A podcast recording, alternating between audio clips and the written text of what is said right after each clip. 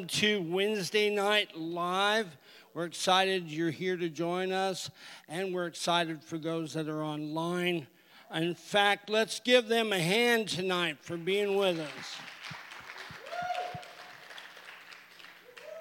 I got a couple announcements for you. One, we're real excited. I know all you students at Train Bible School are excited. Next week is test week. I just thought I'd remind you. But uh, we have new classes starting November 7th. And if you want more information, you can always go to lake church.com or see the magnificent Jesse Lindley yeah, I'm being nice to you tonight, not throwing you under the bus. So you can always see him. And then, ladies, what is it that's coming up? Gee, that was weak. Greater Ladies Retreat. Now, why you got to retreat, I have no idea. Us men are just perfect. You don't need to retreat from us. But I guess you need a break from the kids. That's it, isn't it? Come on, somebody help me out here. I'm dying up here. Anyway, this is at Lake Camp on November 11th and 12th. It's a Friday night. At 6:30 is check-in uh, begins at 6, and they'll have hot dogs and s'mores around the open campfire. Then Saturday morning they will start off with breakfast and fellowship. Then move on to worship and the word um, with time together, that uh, ending at 12.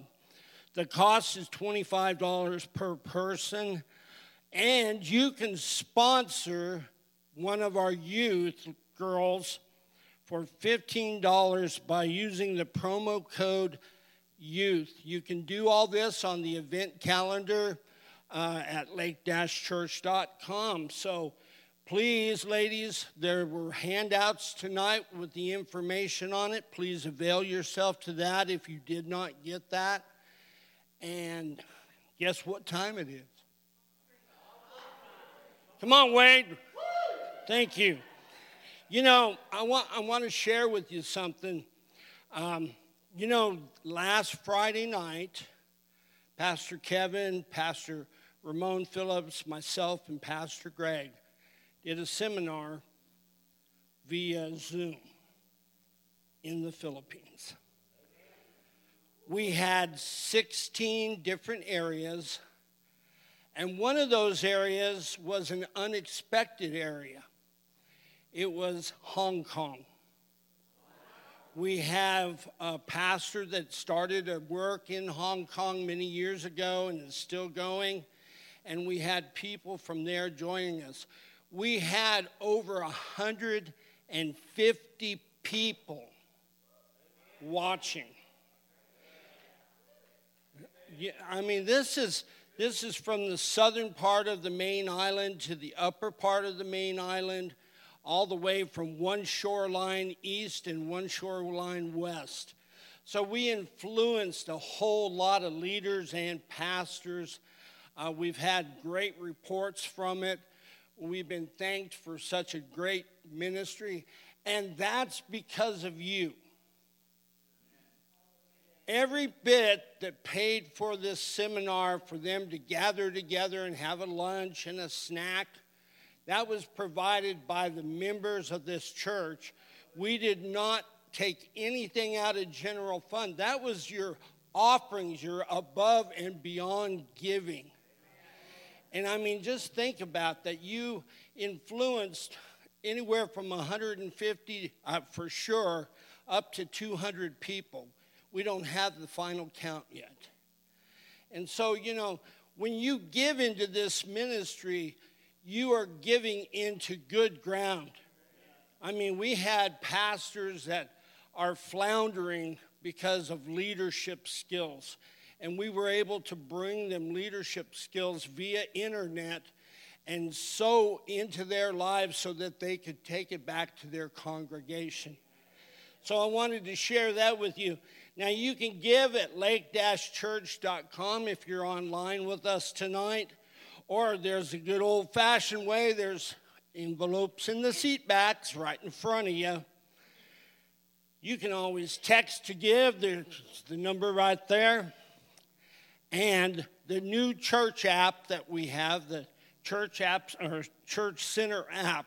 I'm telling you, once you set that up, you just punch in numbers and send, and it's it is. It's the easiest way to do. Leela does it at work once she gets paid. I do it at home when I get, you know, it's so easy. It's almost too easy.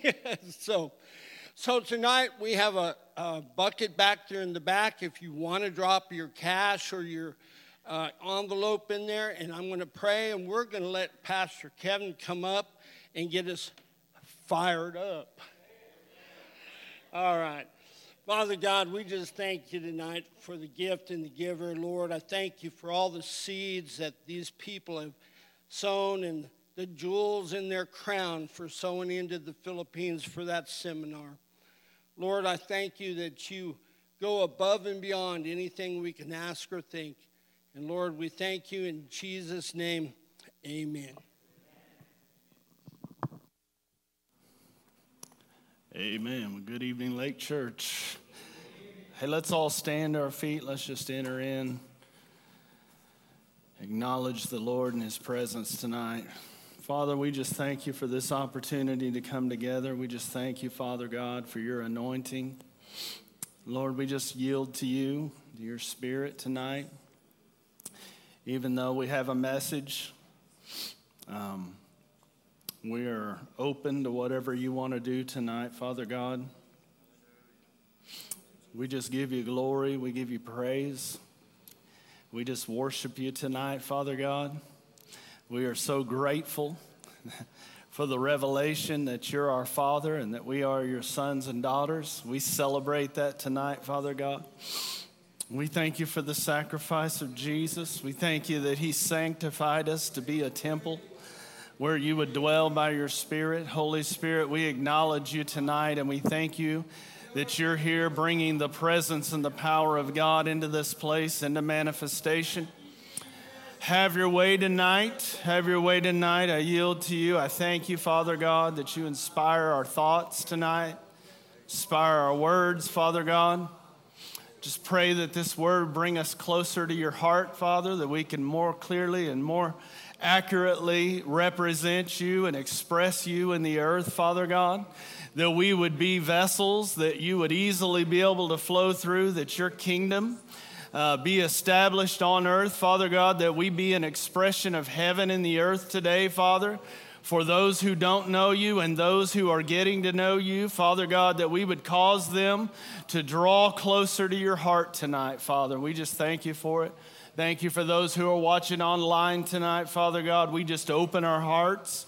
We just thank you, Father God, that you have made us the righteousness of God in Christ Jesus, that you've given us access to your presence, Father God. Oh, that there is no condemnation to those who are in Christ Jesus. There's no separation between God and man any longer. The only thing between us and between, between us and you is Jesus. And we thank you for it, Father God. We give you praise for it. We give you glory. Oh, we just ask that we come into a renewal of the way that we think, Father God, so that you can have your way and do your will through our life, Father. We just give you praise. I just thank you that right here in Mannford, Oklahoma, Father God, that you're establishing something that is going to shape generations to come, that's going to rebuild things that were formerly made desolate. Father God, we thank you for it. We give you praise. I thank you that you're assembling and, and preparing a people to change the culture of this region, Father God. And we just thank you for it. Oh, we give you glory. I thank you, Lord. I thank you for everybody that's here tonight, that they are called into the ministry of replicating the works, the life, and the ministry of Jesus, Father God, to demonstrate the superiority of your kingdom over the kingdom of darkness. That we'd be an, a mighty army going out, Father God, and, and destroying the works of the devil in people's lives, Father. Liberating people, enlightening people to the truth, Father, of who you created them to be, who you designed them to be, and ushering them into the life of your design, Father God. Oh, we just celebrate you tonight, Father God. We celebrate the victory that's in Christ. We thank you that you disarmed the enemy, Father God, and that we reign in victory, that we are seated in victory at the right hand of your throne of majesty on high, and we give you glory, Father God. We celebrate. Oh, hallelujah. Father, we give you praise. We give you praise tonight. Oh, glory. Oh, glory. Hallelujah. that we are just resting in. Hallelujah. That we are just resting in what you've already done for us, Father God. Oh, you're so worthy. You are so worthy. Hallelujah. We praise you tonight. Amen. Amen. You can be seated. Thank you, Jesus. Hallelujah. Thank you, Lord. Thank you, Lord. If you would turn in your Bible to 1 John chapter 4. I want to share along the lines of something I shared a couple of years ago. The Lord has continued to kind of, you know, I've just kind of continued to meditate on it, and and uh, I really felt led to kind of share this again. You know, what was it peter that said it's not grievous to me to say the same thing say the same thing to you again why because faith comes by hearing and hearing and hearing and hearing and hearing by the word of god. So we need to be reminded of spiritual truths so that they get sunk deep down in our heart into our consciousness so that we live out of what we believe. And um, so i was sharing uh, a couple of years ago a revelation of the love of God. And uh, in 1 John chapter 4, I want to read uh, verses 7 and 8 and 12. It says, Beloved, let us love one another, for love is of God, and everyone who loves is born of God and knows God. And knows God. He who does not love does not know God, for God is love. Verse 12 says, No one has seen God at any time.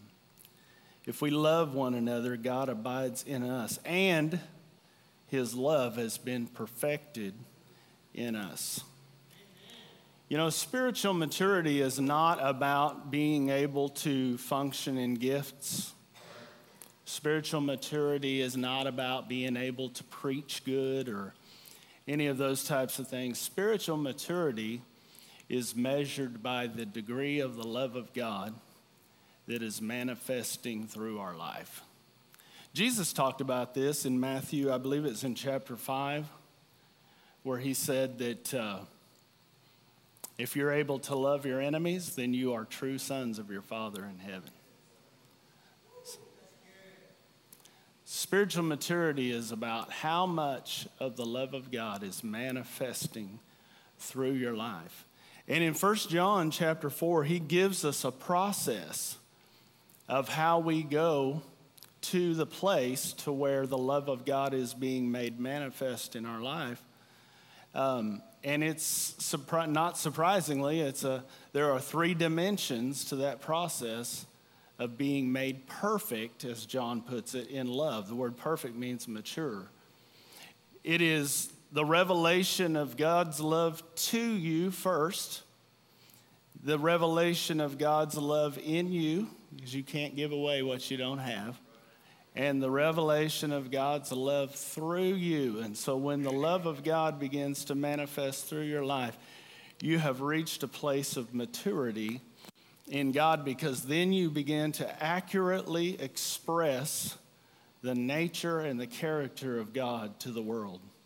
And here's the thing God, uh, the world doesn't need to see a better version of you.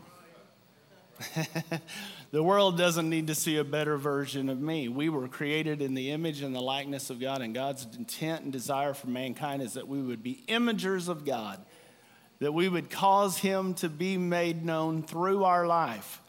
And you know, Jesus did that perfectly.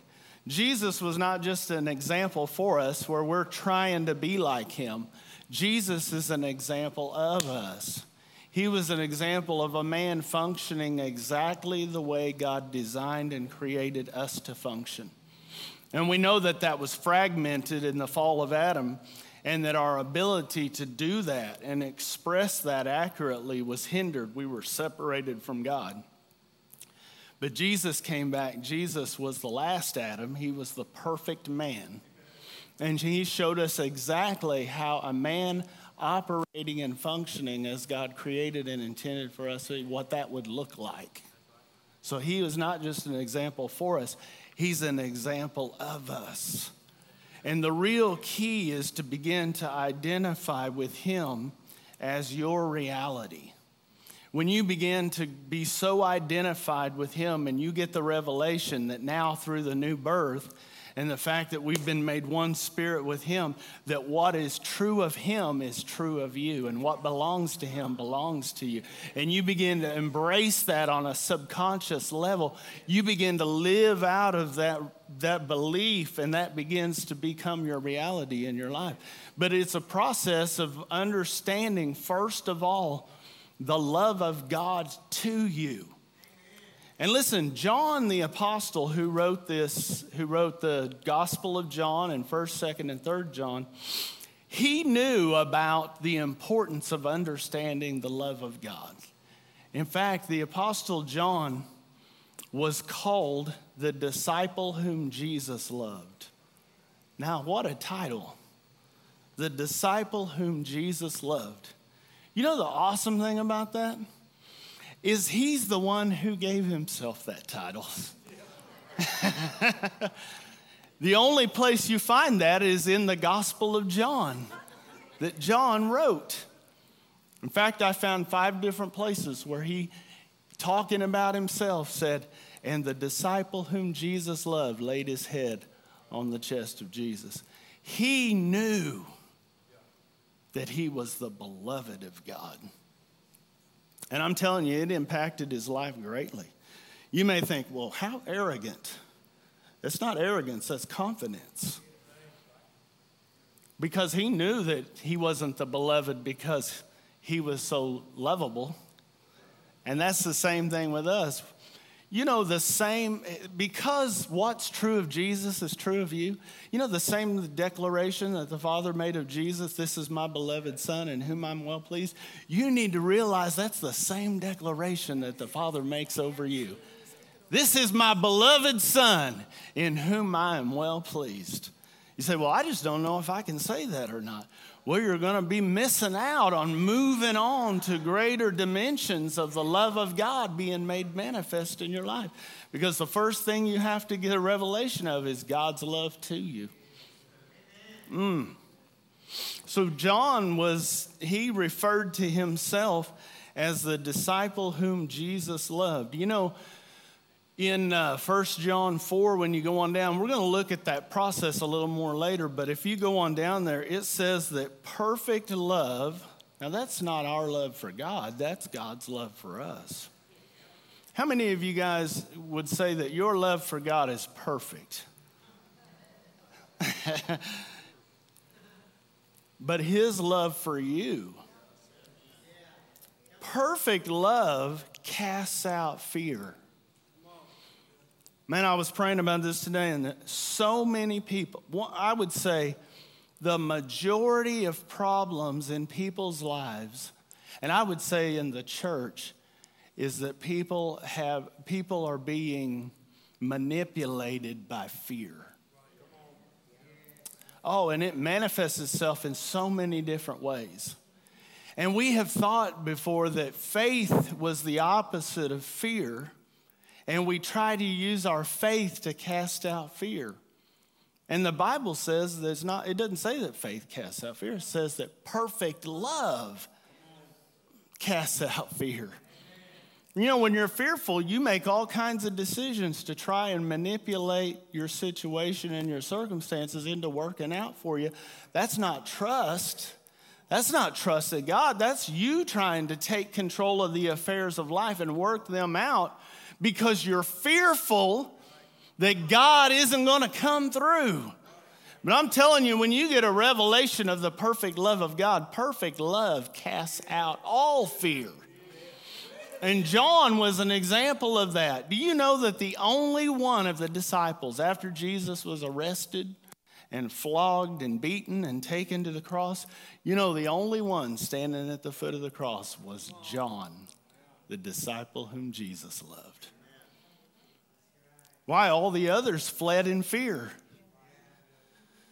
But perfect love had cast fear out of John's heart. And he went all the way to the cross with Jesus. I tell you what, there's a message right there.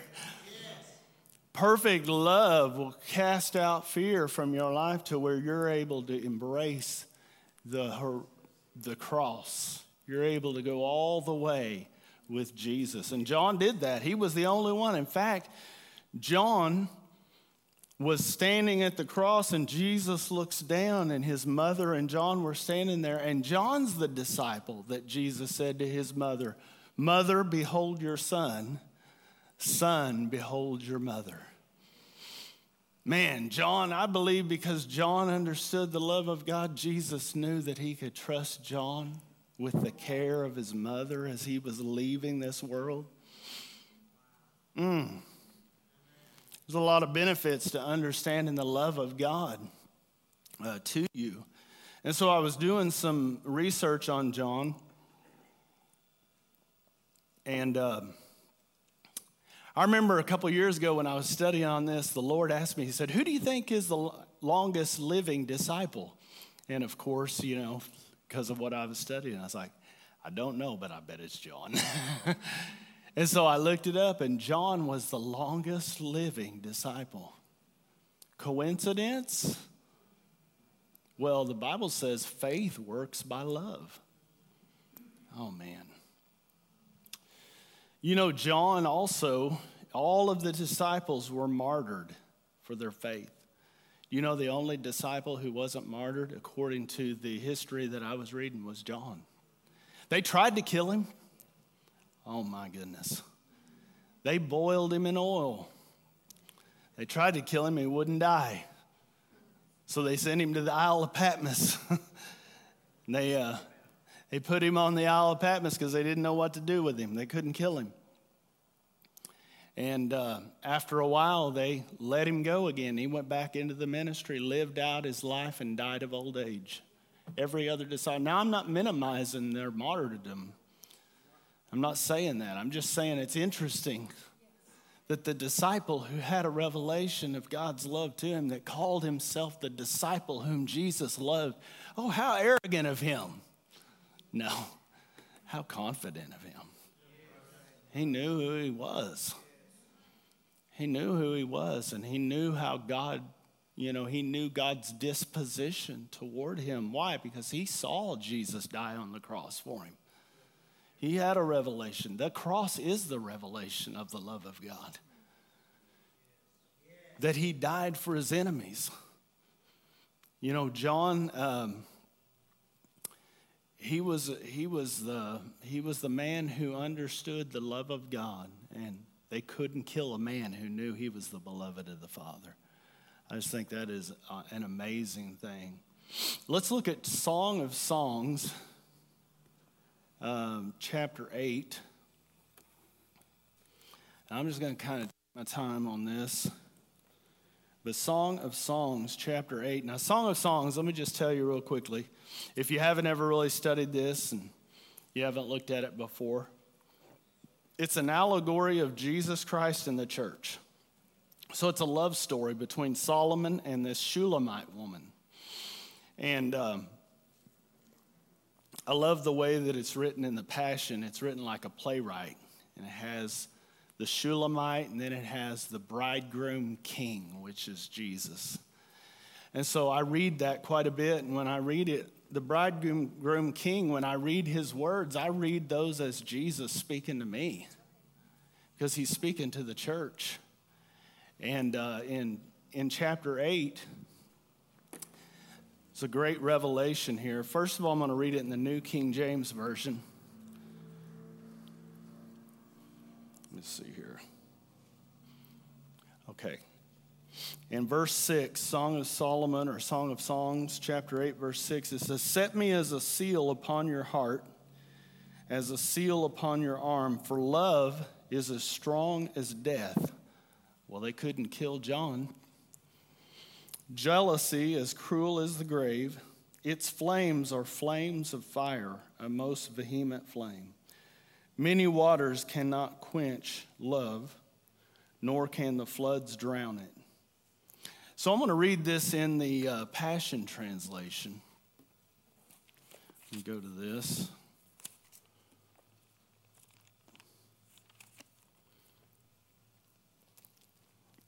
It says, Fasten me upon your heart as a seal of fire forevermore. This living, consuming flame will seal you as the prisoner of my love. You know, I remember when I first got saved, I was my life was so filled with destruction and addiction and despair. And I remember when I when I finally heard the truth of the gospel and I realized that the love of God was unconditional toward me and that God God's love wasn't something that I could earn because I was lovable but I found out that God loved me because God is love. And I tell you, I used to say this all the time, and it's the truth. The love of God, 20 years ago, the love of God arrested my heart, and I have never gotten over it. And that's what he's saying here is that his love will make you a prisoner. When you have a revelation of the love of God, it makes you a prisoner by choice. he says, This living, consuming flame will seal you as a prisoner of my love. My passion is stronger than the chains of death and the grave, all consuming as the very flashes of fire from the burning heart of God. You know, this phrase, the burning heart of God, it is in the King James, the New King James, most vehement flame. And when you look at it in the Hebrew, it's shalabet yah. It means the fire of God. The love of God is the flame of God. It's the fire of God. God's see, here's the problem. We've thought we out we've thought we would just we outgrow love.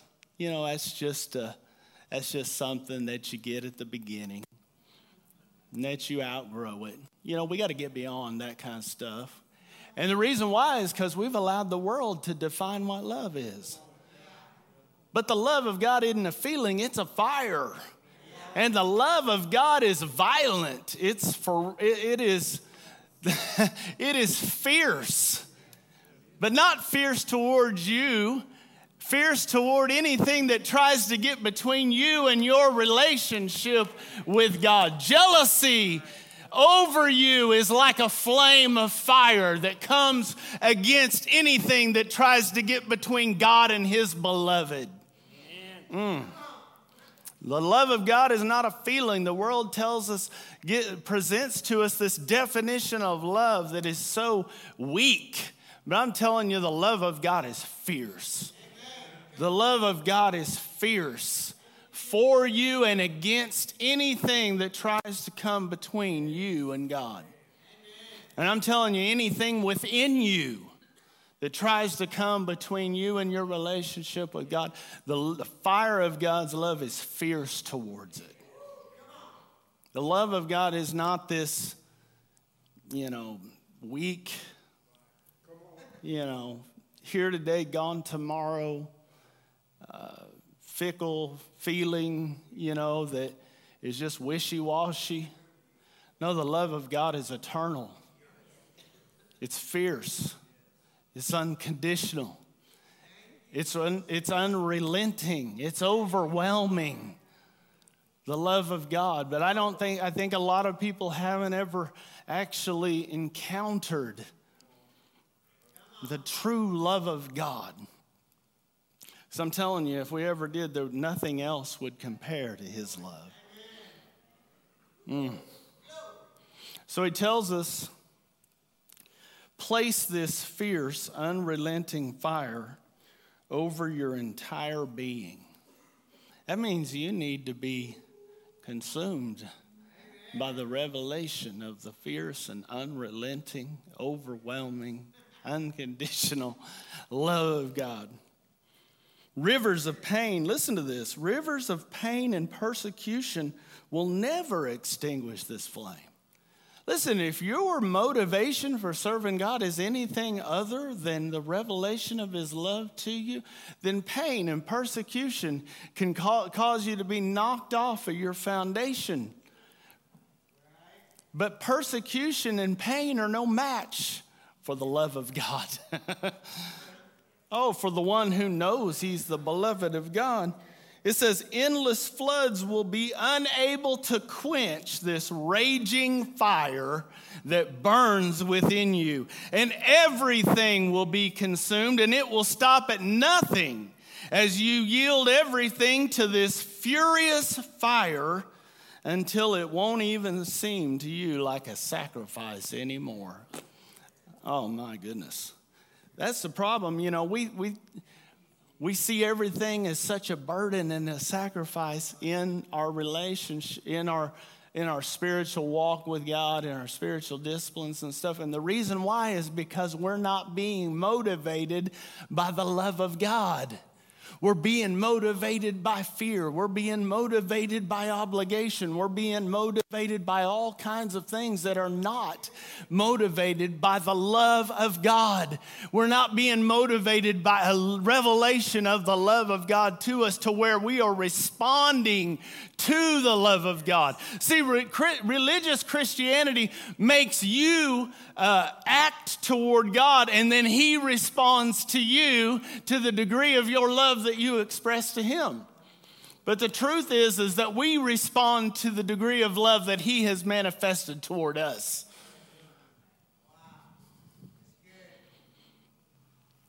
It says here that if you are being motivated by a revelation of this love of God that's toward you, that's unrelenting, that's fierce, that's furious towards you, then pain, persecution, and any sacrifice that comes to you in the Christian life won't even be an issue. It'll be, a, it'll be your pleasure. I'm preaching to me tonight.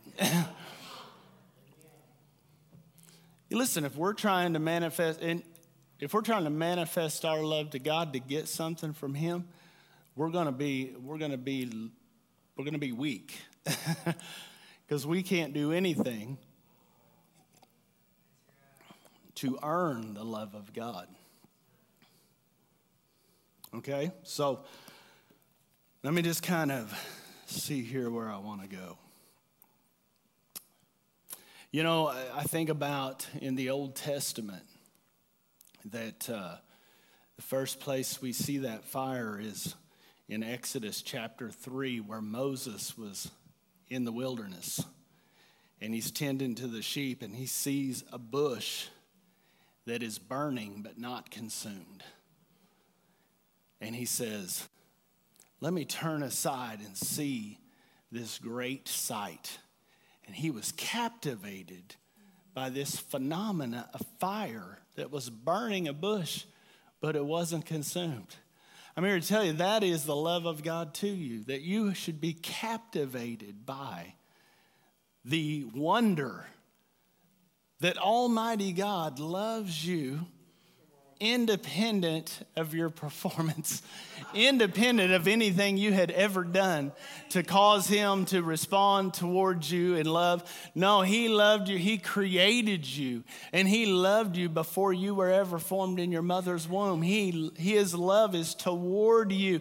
We have bought into a lie of the enemy. We were deceived into, into, uh, into thinking that our that God's love for us was based on our actions toward God. Our actions toward God are simply a response to his love toward us. But Moses saw this great sight. This he was he was captivated by this sight of the fire of God. And then we see it in Acts chapter 2 when, 100, when, when the disciples were in the upper room on the day of Pentecost, they heard the sound of a mighty rushing wind, and Flames of fire set upon their heads, and they began to speak with other tongues. It's the same fire. It's the fire of God's presence, which is the presence of perfect love. And you know what that love did? It began to consume them. That's what John uh, that's what John the Baptist said. He said that I baptize you with water, but there's one coming after me who will baptize you in the Holy Spirit and with fire. And he said that fire will be an unquenchable fire that will burn up the chaff. See, the love of God is also a consuming fire. You know, you're wrestling with all this stuff that you need to get out of your life, all these sins, all these failures, all these faults. The love of God will burn up the chaff from your life. If you could ever get a revelation of His love to you and embrace His love within you, it would begin to burn up everything in your life that is not of love's kind. Everything that's not of Him gets burned up, and everything that is gets purified. It's the love of God. It's the goodness of God. Pastor Trevor talked about this Sunday. It's the goodness of God that draws men to repentance. What's repentance? A changing of your mind. It's the love of God. The love of God. See, we think of the Holy Ghost and fire. We, we think of charismatic stuff, you know, and acting out. And listen, it'll cause you to do that. But the true fire of God is that which burns up everything in you that is not of God. Mm, I'm telling you, man, once I got saved, I was so on fire for God. I was so consumed by His love for me that laying stuff down was not, it was what I wanted to do. He was burning up everything in me that is not of love's kind. Think about that. Everything in you that's not of love's kind. And on the day of Pentecost, after that, they went out into the streets. They took that encounter that they had with God in the upper room, in private, and they took it out to the public. It was a compelling fire. And I'm telling you, when you're on fire with the love of God, it'll compel you to go out. no one will have to tell you, you need to go out and evangelize. It'll compel you from within to go out and tell somebody about this love that you have encountered. Think about the woman at the well. No one had to tell her, hey, go and tell people about Jesus. She ran back to her community and told everybody, come meet a man who told me everything that I ever did. He showed her an unconditional love. She was there trying to hide from other people, and the very God of the universe stepped right into her, her life and showed her her an unconditional love that caused her to burn in her heart and to go forth and to tell other people about this great love that she had encountered. Mm. It's this love. You know, um, in uh, Revelation chapter 2, let's look at these verses. This is how important the love of God is. In Revelation chapter 2, these are the writings of the Apostle John on the Isle of Patmos. And he wrote to the church of Ephesus. So there were seven churches in Asia Minor that um, Jesus sent messages to through John. And um, it says this it says, To the angel of the church of Ephesus, write, These things says he who holds the seven stars in his right hand who walks in the midst of the seven golden lampstands. I know your works, your labor, your patience, and that you cannot bear those who are evil. And you've tested those who say they are apostles and are not, and have found them liars. And you've persevered and have patience and have labored for my name's sake and have not become weary. You know, the church at Ephesus was really the model church. It was the greatest church of Asia Minor. It was, if, if you were looking at it, its analytics would be the best of all the churches around. The, the church at Ephesus was established by the Apostle Paul in the book of Acts in chapter 19. And there was such a revival that happened there.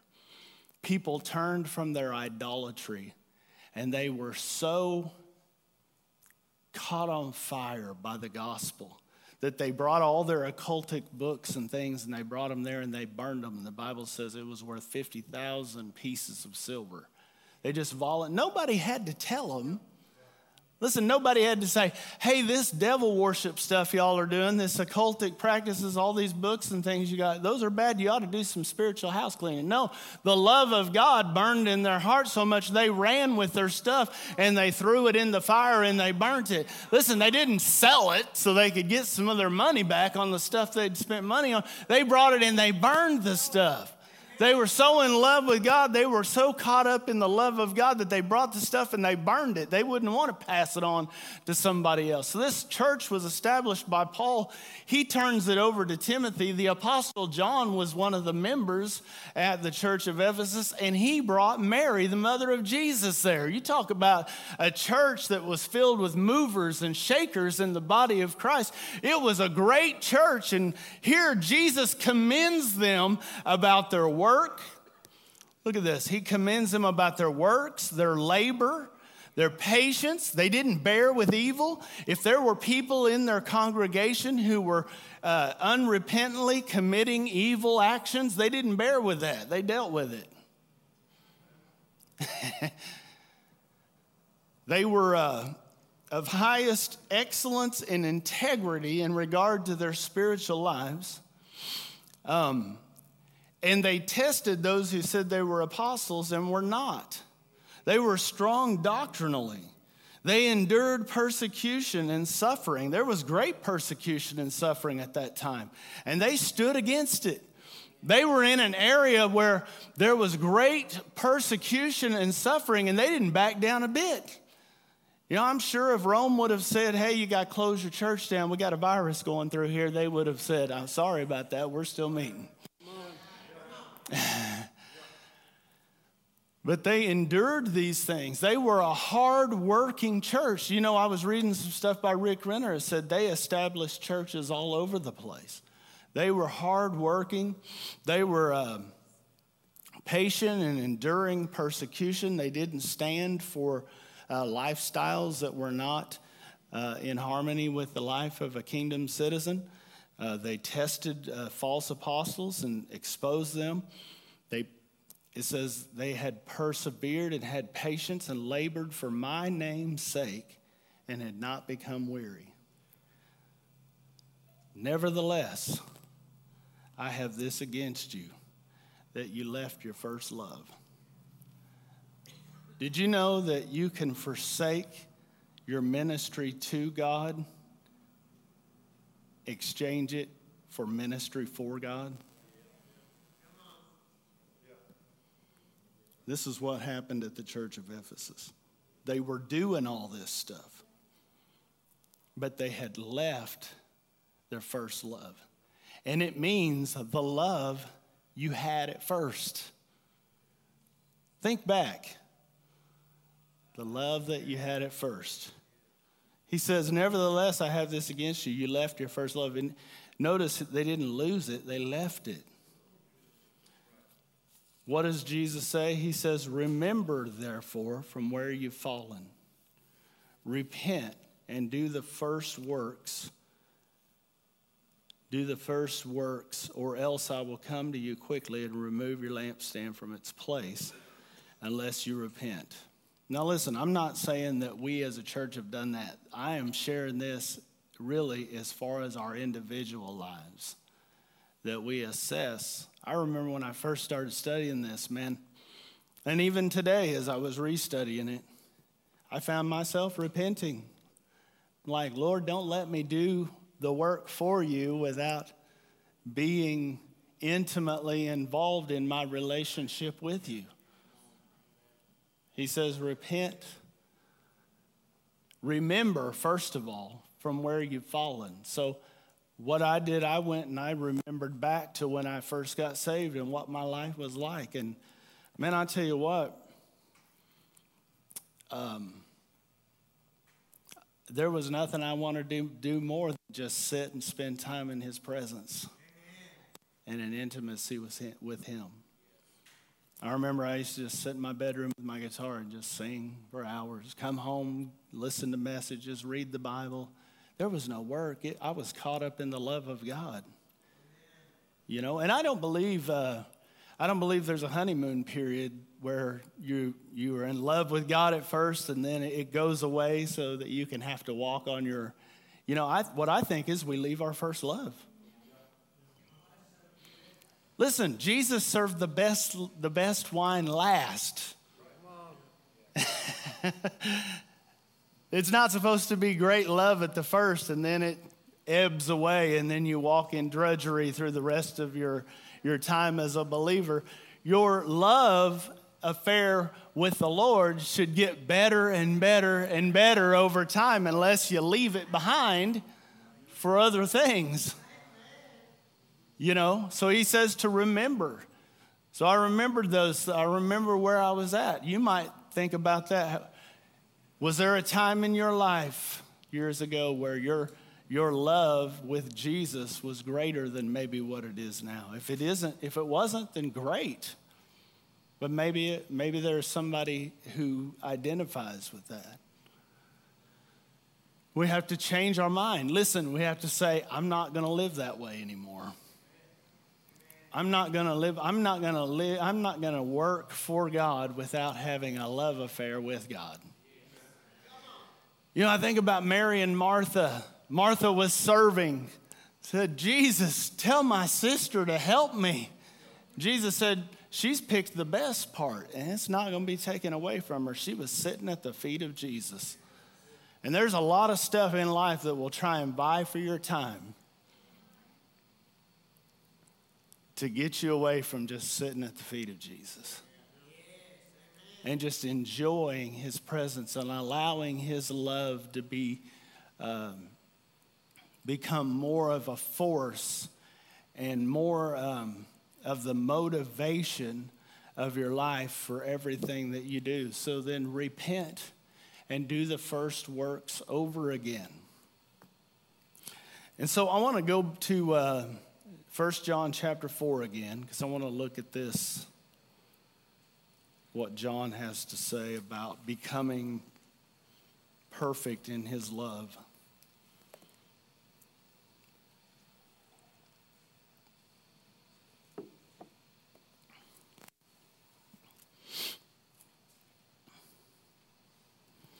Man, I just, I just remember when I first got saved, I got radically saved.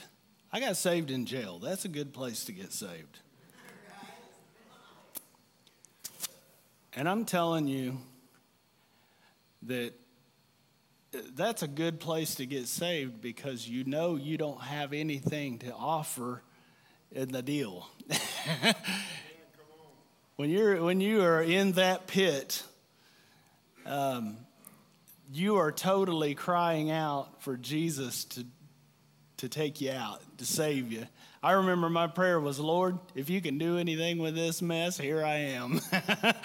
I remember I just, I said, I put my trust in you. I don't know if you can do anything with me, but I, from this day forward, I am going to trust you and I'm going to allow you to work in my life. And I'm believing that you can do something to turn my life around.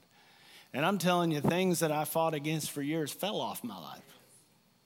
Suddenly, I found something that I loved so much more. Nothing else compares. I was caught up in the goodness of God and His love for me. And uh, it wasn't, it, I mean, I had been raised up around religion. I, I knew what it meant to, you know, you better get things right so God will love you. Or, you know, I know you've heard stuff like that before. But finally, I heard the truth that God loved me in spite of myself, not because of myself. And so in 1 John chapter 4, he begins to talk about the love of God to you. He says in 1 John 4, in verse 9, I always forget that I've got this here. Not used to doing it. In this, the love of God was manifested toward us that God has sent his only begotten Son into the world that we might live through him. In this is love. Here's the first love. Here's your first love. This is what first love is. Not that we loved God, but that he loved us and sent his son to be the propitiation for our sin.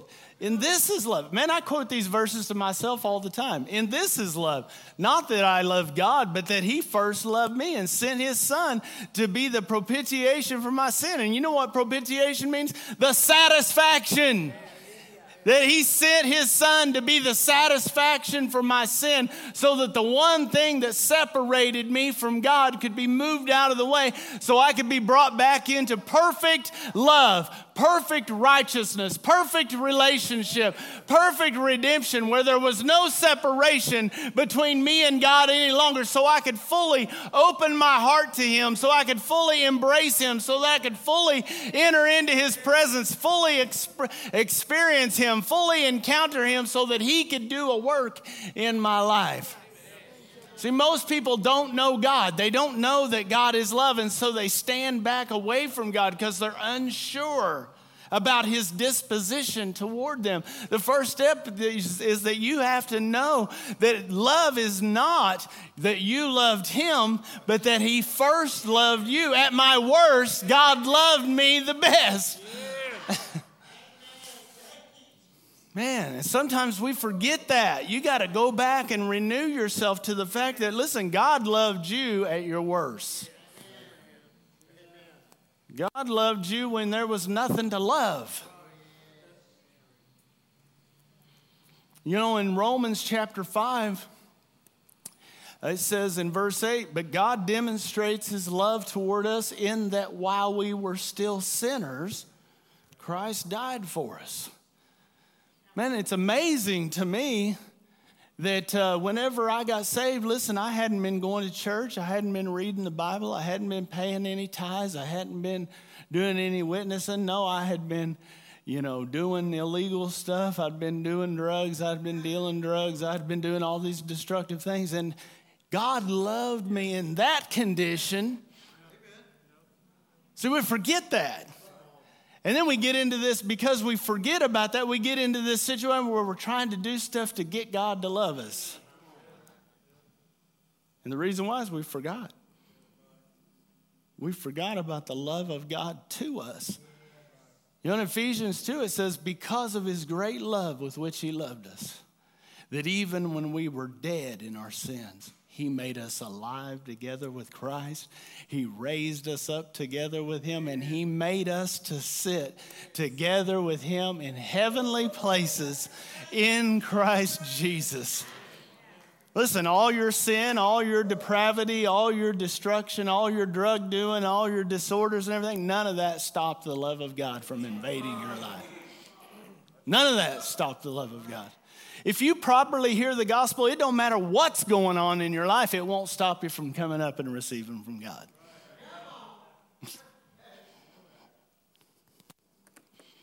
we forget though. We forget. We, we get into this thing where we think God's responding to us, and it's not. Faith is us responding to the grace of God that He showed to us through Jesus.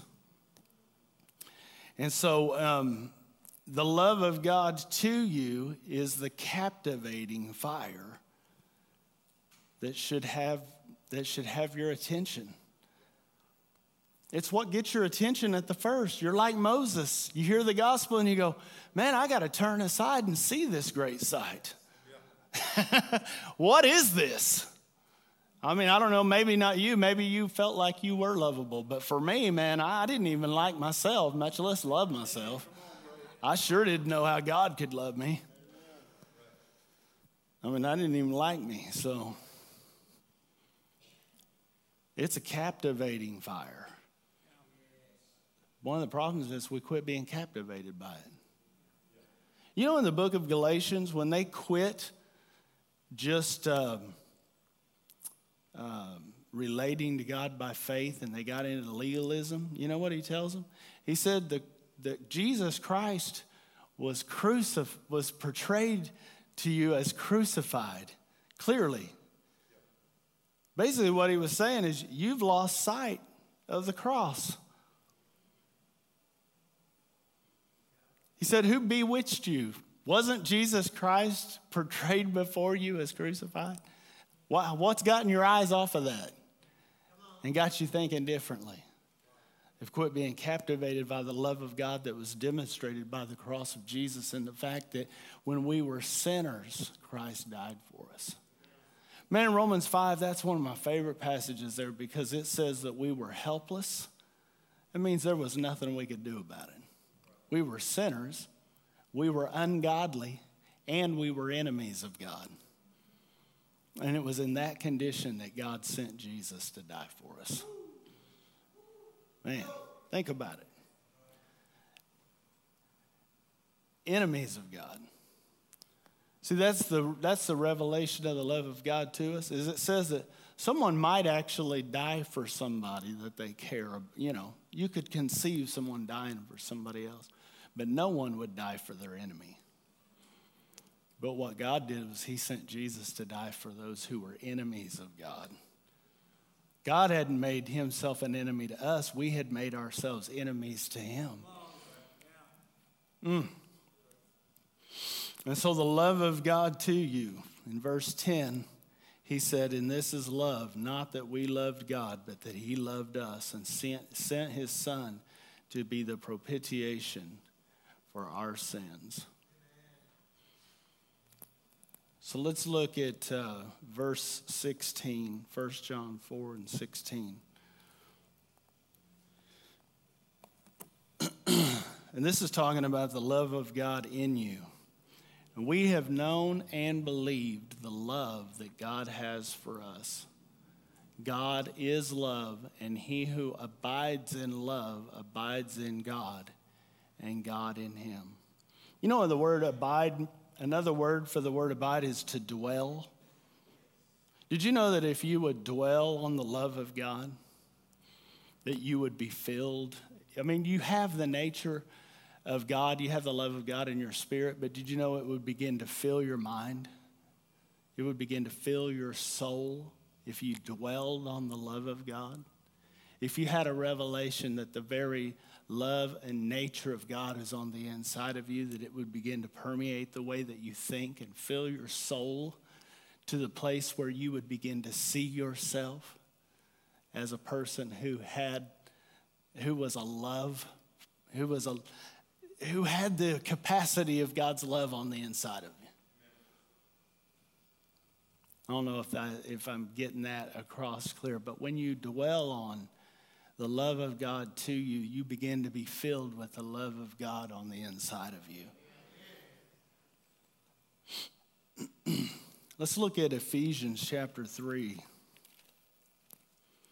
Ephesians chapter 3. This is a prayer of Paul. And he says, um, let me find it here.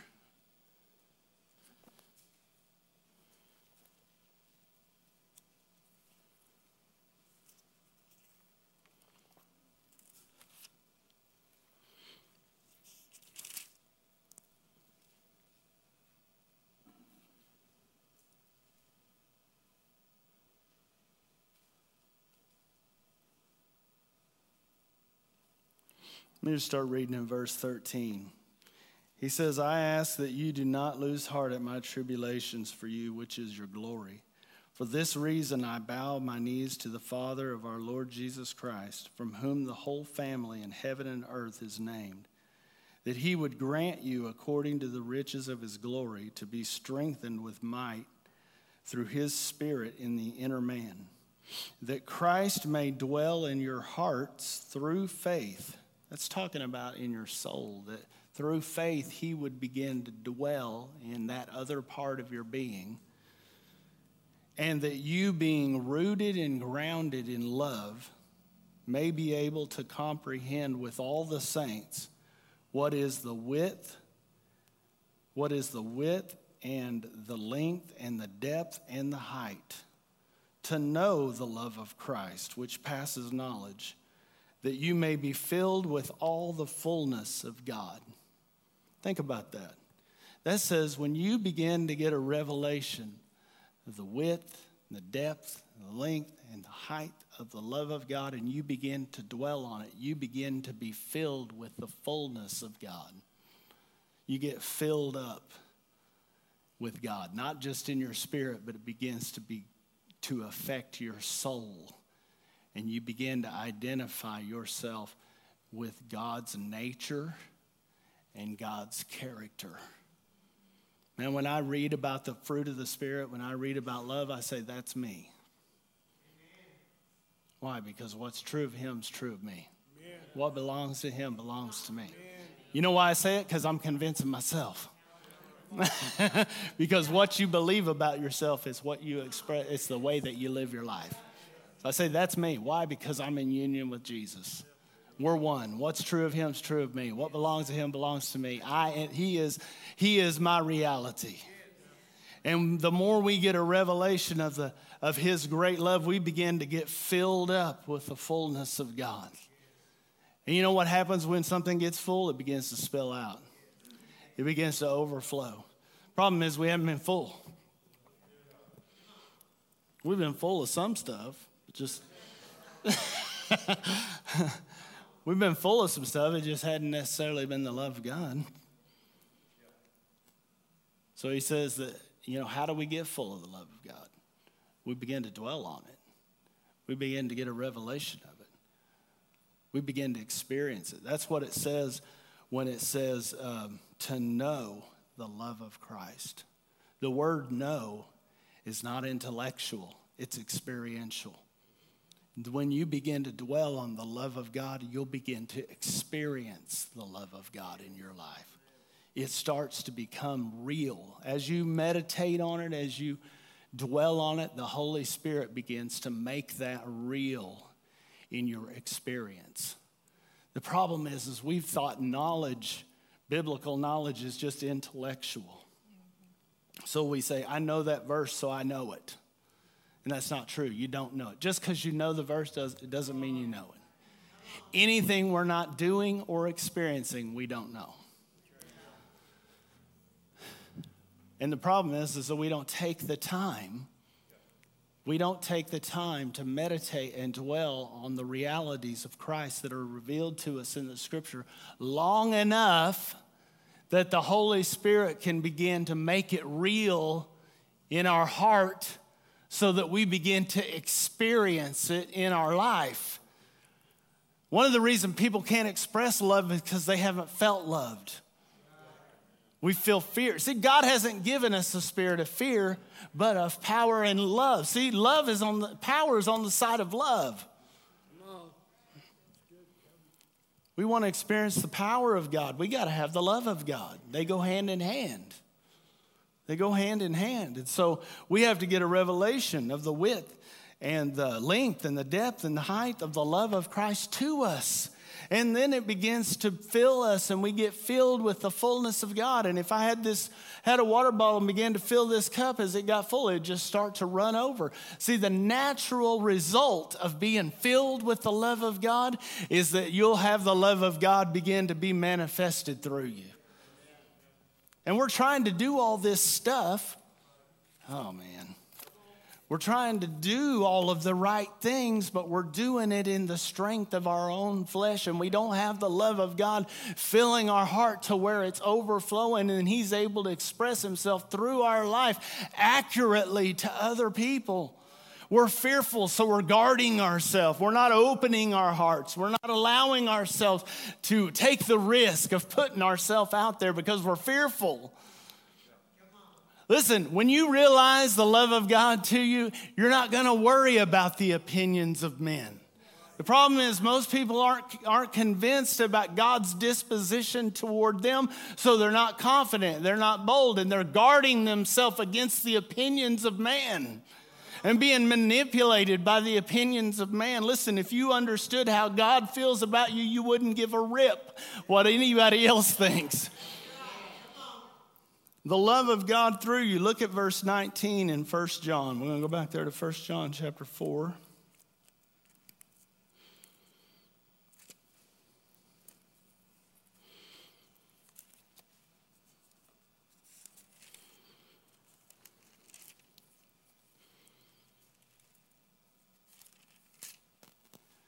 And this is a very short and very simple verse. We love him because he first loved us. Now, listen, let me say this. If you look at this in the original, it doesn't say him. This is New King James Version. And so they added him to make it more readable. But it actually says, We love because he first loved us. Our response to his love for us is, is love not only to him, but to other people. If we're not able to love other people right, it's because we haven't we haven't understood love, how loved we are. We haven't allowed ourselves to become filled with the love of God, and we're not able to take, we're not able to put ourselves out there because we're fearful. Let me see here. There's another verse. Back up to um, verse 17. This is in regards to our love for God. Love has been perfected among us in this, that we may have boldness in the day of judgment. Because as He is, so are we in this world. Think about that. The love of God, when understood properly, the perfect love of God, when you come to a mature understanding of the love of God to you, then all fear of judgment is cast out of your life you know, religious, religious people get nervous when you go to talking about things. How are we going to keep people in line? Listen, fear is not the motivator for living for God. God doesn't use shame. God doesn't use fear. Fear is a spirit. It's not a spirit of God. So how are we, how are we motivated to live for God and do what's right? Love. Oh, man.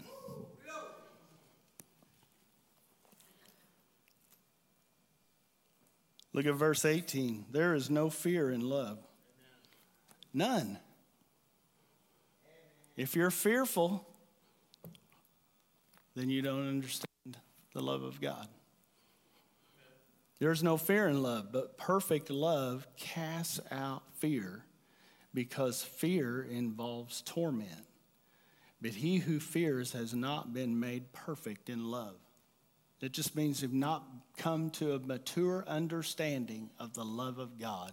And so fear still has its grip on your heart because you're not able to trust in the perfect love of God. And then the result is we love because He first loved us. Man.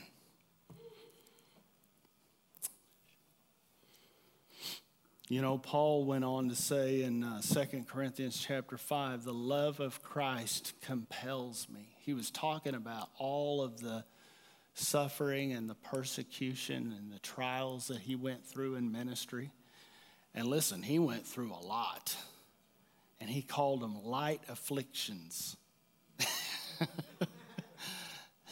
I'm talking about falling among thieves, shipwrecked, beaten with rods, uh, I'm talking about severe persecution, and he called them light afflictions.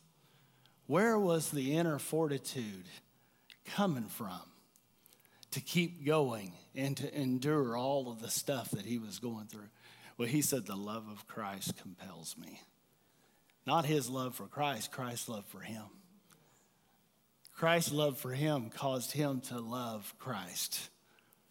It caused him to respond in kind the love of God was so big in his heart that it burned everything up that wasn't of love's kind. Mm. Man, I feel like this has been I feel like this has been hard plowing. But I feel like there's people here tonight that either have left their first love or maybe have never even known the presence of perfect love in their life before. And I want to just give you an opportunity. I want everybody to stand, but I just want to give you an opportunity to just embrace the reality of the perfect love of God in your life.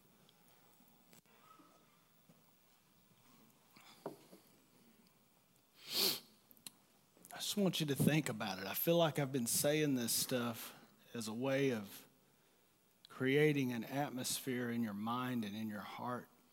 Because listen, here's the thing we're guarded. We got to open up our heart. If we would open up our heart, we would, God would fill it. We got to allow His perfect love. It's, it's not understanding His love for you that's causing you to continue in the way things are going. Hey, Mark, if you want to turn that pad on, you can. Let's just uh, raise our hands to the Lord. Lord, we just thank you tonight for your goodness. We just thank you for your perfect love, Father God. We thank you for the revelation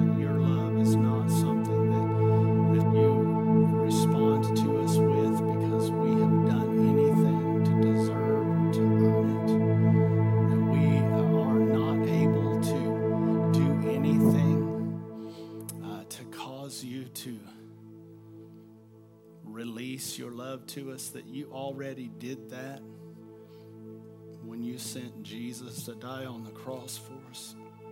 And I just want to see people, this is my heart tonight. Father, I want people to experience your love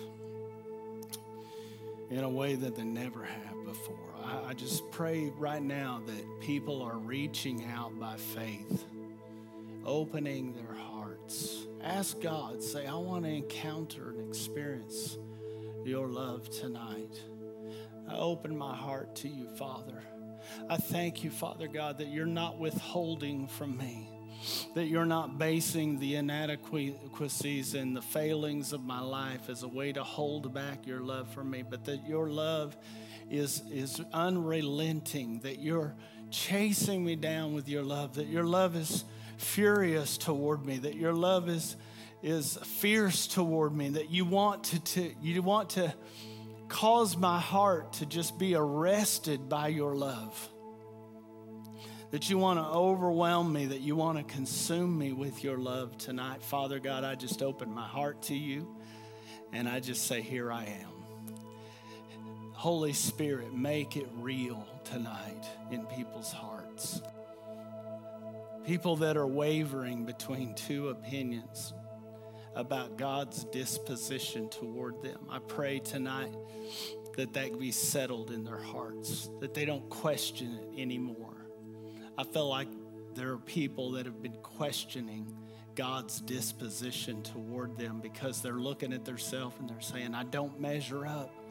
I don't measure up. I don't deserve the love of God. I don't deserve the goodness of God in my life. I don't deserve this thing that I've been believing for. I'm here to tell you tonight that God's love, His perfect love, is towards you. God's not saying no, God's saying yes tonight. And He sent Jesus to suffer, to, to shed His blood, to pour out His life so that He could sanctify you so that He could dwell within you by His Spirit, and so that He could begin to manifest His love through you to other people. Oh, that you could be a conduit for His love in this world. That we would lay down all of our religion and all of our traditions, and that we would return simply to relationship with you, Father God.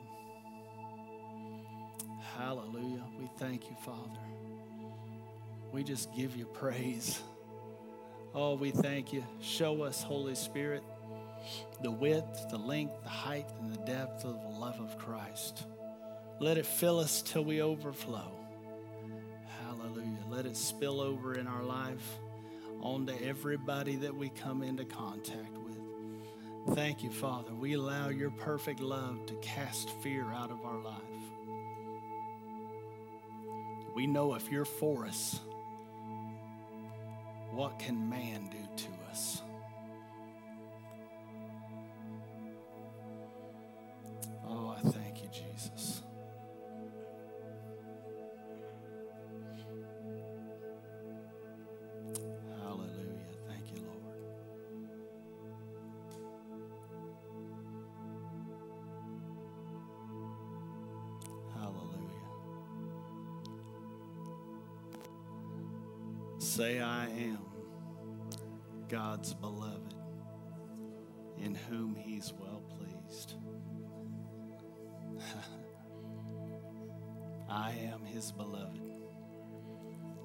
Whom he is well pleased. Hallelujah. The devil is a liar. The devil is a liar. He is a liar. Oh, man. Hallelujah. We thank you, Father. We just give you praise. I tell you what, the love of God is ferocious against what's keeping you from Him. If there's anything in your life tonight, we're going to have ministers up here. I, I encourage you. If there's anything in your life tonight that you are struggling with, come up here and get an agreement with somebody and let them release the love of God into your life and, and watch your enemies be scattered.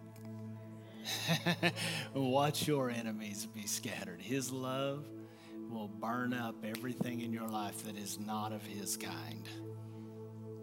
Oh, hallelujah. Thank you, Father God. Ministers will be up here as we dismiss. I just want to encourage you be sure, uh, don't leave without coming up and getting some kind of agreement or prayer in your life. Uh, if you've got something you're dealing with, don't leave without coming up here. Amen.